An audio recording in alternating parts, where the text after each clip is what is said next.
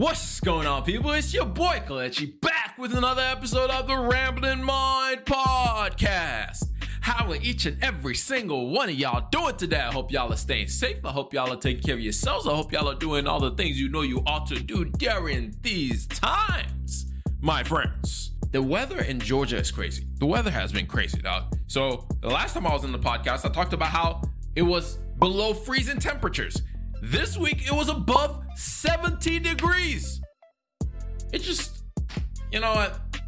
It's just crazy, man. This climate change thing is very real. Like we are experiencing it on a regular basis down here. It's, it's, it's.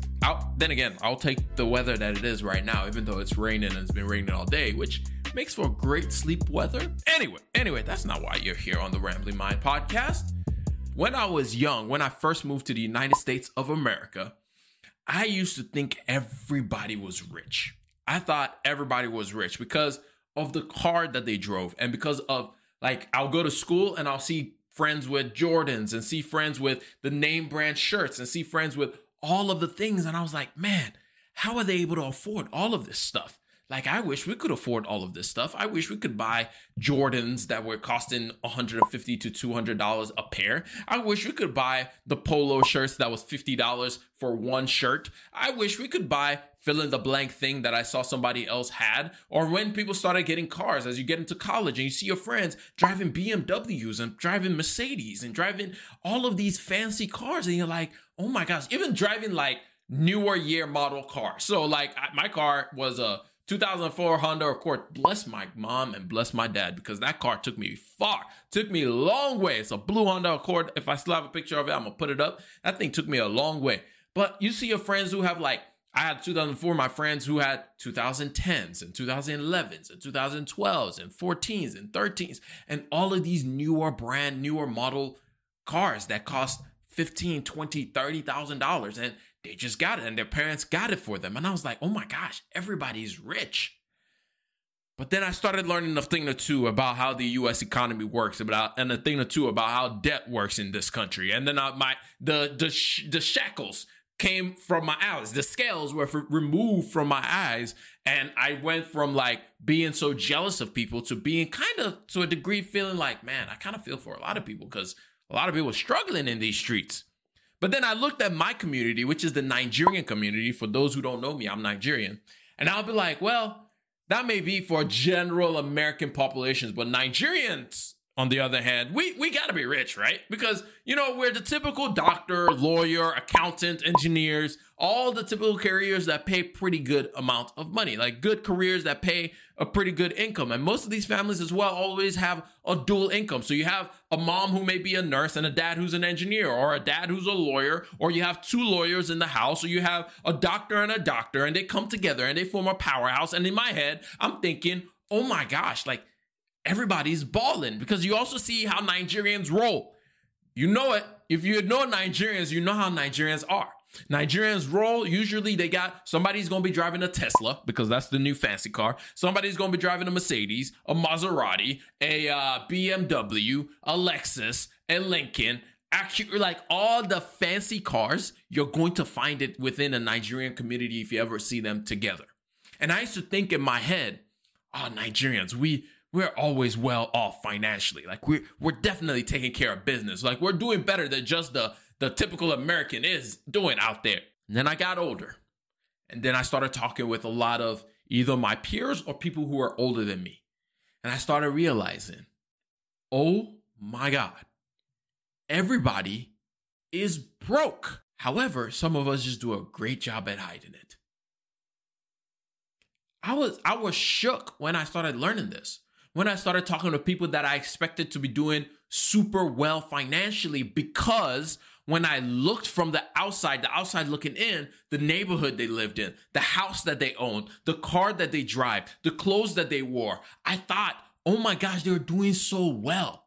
How are they doing so well? How are they able to do all of these things? The parties that they would throw. And I would ask myself, like, yo, wh- what am I missing? What am I missing in this whole thing? But then as you start to, and they don't tell you outright, but then you start to learn a thing or two. And the way they talked about it, it was just like, wait a minute. The way you're referencing these things, you ain't paying cash for anything. You're carrying loads and loads of debt. And if anything should happen, your entire world comes come crumbling down. I was thinking about that today because uh, the GDP numbers got dropped last week, Thursday, Thursday afternoon. The US GDP numbers were dropped. And to everyone's surprise, GDP came out to be about 3.3% for the year. And it was surprising to everyone because everyone expected to the economy to start slowing down after a gangbusters early 2023. Everybody expected that the US GDP would actually slow down towards the end of the year, but that didn't happen. Instead, the US economy is doing really well. Like the US economy is doing really well. You won't see that from the headlines, but the US economy has been doing really, really well. And so eh, when I was reading up on that, because I'm a finance nerd and this is some of the things that I read up on, when I was reading up on that, one of the things that stuck out to me as I was reading about it was first of all, side note, in case you're hearing 3.3% and you're thinking like that's a small number, you have to remember that the US economy is about $27 trillion. So 3% growth is amazing for such a massive economy. So that's just a side note. And so when I was reading up on like what contributed into that growth, it looked uh, consumer spending is always a big deal when it comes to uh, economic growth. Us, you and I, spending money within the economy accounts for about two thirds of all growth in the US economy. So every time you spend money, it helps the US economy out. And so I was reading into it and I was like, man, people must be doing really well financially. I was like, things may, people have been saying, like, oh my God, things are so tight, things are so tight, but yet we're spending more and more money, which, side note, that's why I call it the US superpower. Our ability to spend is on is untouched by any other country. Like we just have an ability to spend unbelievably. And so digging into the numbers to, from that 3.3% growth, 2.2% of that was from you and I spending money. And when I dug in deeper into it, and because I was excited, I was like, ah, man, people must be doing really well. A couple of things started sticking out to me. The first thing that stuck out to me was the savings rate. The US personal uh, savings rate is usually around 8%. Historically, it sat around 8%. Now, during the pandemic, when the government gave out a lot of stimulus money and everybody was home and was not spending their money, that number shot up to above to about like 15 to 20%. But of course, it's going to come back down once the economy starts opening up and people are able to spend again. And that historically has sat at 8%. But now that number is at 4%. So that stuck out to me that people are only saving 4% of money and yet the economy is doing really well. I was like, where are people getting this money from? And so I started digging into it a little bit more. And I read that the consumer debt, consumer debt in the United States now sits at $5 trillion. $5 trillion is what it sits at right now. And I was like, that's a lot. And it was a it's an all-time high. It's a historic high ever. This is the most consumer debt we've ever had in the United States. And I was like, what's the growth rate on that? And it was 6%. And I was like, well, it can't be that bad. Typically, if we have consumer debt, it means that people are either buying more homes, and that's what usually accounts for most of consumer debt because buying a house is always like over a hundred thousand dollars. So that's going to contribute more. However, when you dig into the numbers a little bit more, again, you realize that existing home sales last year fell 6%. New home sales last year rose 4%. So they basically canceled each other out last year. It only grew at about 1% sales uh, sales growth last year. So then the question becomes where is this consumer debt coming from? And it's coming from one place revolving de- debt, revolving credit. And what is revolving credit? Credit cards. Credit cards. Credit card debt grew at a, at 17% last year, contributing the most to the amount of consumer debt that was used in the year 2023. And so when you dig into it a little bit more, usually when you see the number grow that much, you're saying you're thinking like, okay, usually historically the norm is people are buying durable goods. What do I mean by durable goods? Durable goods are washing machines, fridges, uh, dryers, microwaves, things that last for a really long time before people have to replace them again. But when you look at the numbers, that's not where people are spending their money. People are spending their money in all the ways that you are thinking of right now new clothes, new shoes, more expensive cars, uh, vacations, going out to restaurants, all of these things. we're spending our money on discretionary discretionary expenditures. And so that got me concerned. It got me a little bit concerned because there's a saying that I like to share with most people is what's good for the economy is not always good for you. What's good for the US economy, which is everybody wants the US economy to grow, which is great because your spending is another man's salary, and that is great. But the problem is, it's not always good for your pocketbook. And I go back to the beginning of this episode, me telling the story of me looking at everybody else and seeing, like, oh, like everybody must be rich. But in reality, like I said, everybody is broke. Some of us just do a great job of hiding it.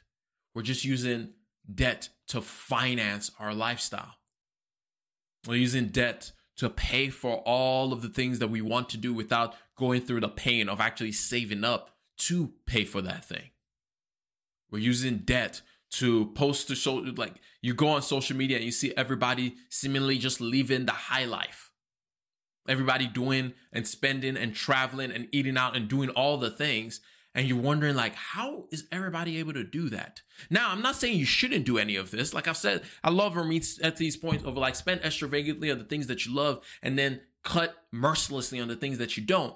So the question is, are people cutting back on things though? And I know they're not, or to a degree they're not, because I just read another stat where it said that about 32% of people over the age of 18, uh, over the age of 30, are still financially dependent on their parents. And so when I look at both of these things, it just brings something to mind once again of you cannot look at anybody else.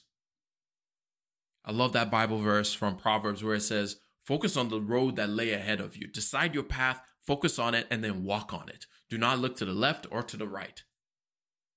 You don't know the circumstances of everybody else. And it's easy to get caught up. I know for myself, it's easy to get caught up when I see other people doing certain things and being like, why can't I do that as well? What am I missing? What am I not doing? What am I what do I need to tap into? How are they able to do all of these things? What am I not doing? And the reality is, when you see how the sausage is made, you would be turned off. When you see how other people are spending and doing the things and how they're able to afford some of these things, it's like, oh, maybe I don't want to be doing the same things they are. So I make this episode just as a caution. Do not look at what everybody else is doing, believing that, man, everybody is just living the good life you don't know what it is that they're having to do in order to live that good life. You don't know how they're financing all of those things that you think like, oh my God, they just look like they're doing the thing. You don't know. So it's best for us to do one thing and one thing only. Focus on our own stuff. Focus on taking care of the business that we need to take care of. Focus on prioritizing our finances. Focus on doing the things that we love. Focus on taking care of the bare minimum. When I say bare basics, I'm talking about having an emergency fund, take care of your debt, investing, knowing where your money is going. Don't worry about what everybody else is doing. They're going to take care of their stuff. You need to take care of your stuff. It's okay to go through the difficult times of, I'm just trying to figure my money out, and you're trying to make sure that everything is in order because one day you will wake up and you'll be like, I'm glad I went through those fires of dealing with paying off my debt. I'm glad I went through the fire of learning how to budget because now I'm able to stand on a solid foundation financially. I'm able to do the things that I want to do solidly without having to answer any questions, without having to worry about where am I going to get the money from? Nah, you're good because you took the time to focus on your finances. So if you don't hear anything else in this entire podcast, hear this. Everybody is broke. Some of us just do a great job at hiding it. But anyway, that's all I got for y'all on this episode. I hope y'all learned one, maybe two things out of this entire thing. And if you did, share this podcast with one person that you love, one person that you hate, one person you're just kind of like, eh, about. And by that time, you would have shared it with every single person that you know. This being your Kelechi. Please leave a review on the podcast. I'm gonna catch you up in the next one. Remember, generosity is always greater than greed. God bless each and every single one of y'all, and I'm out. Peace. Whoosh.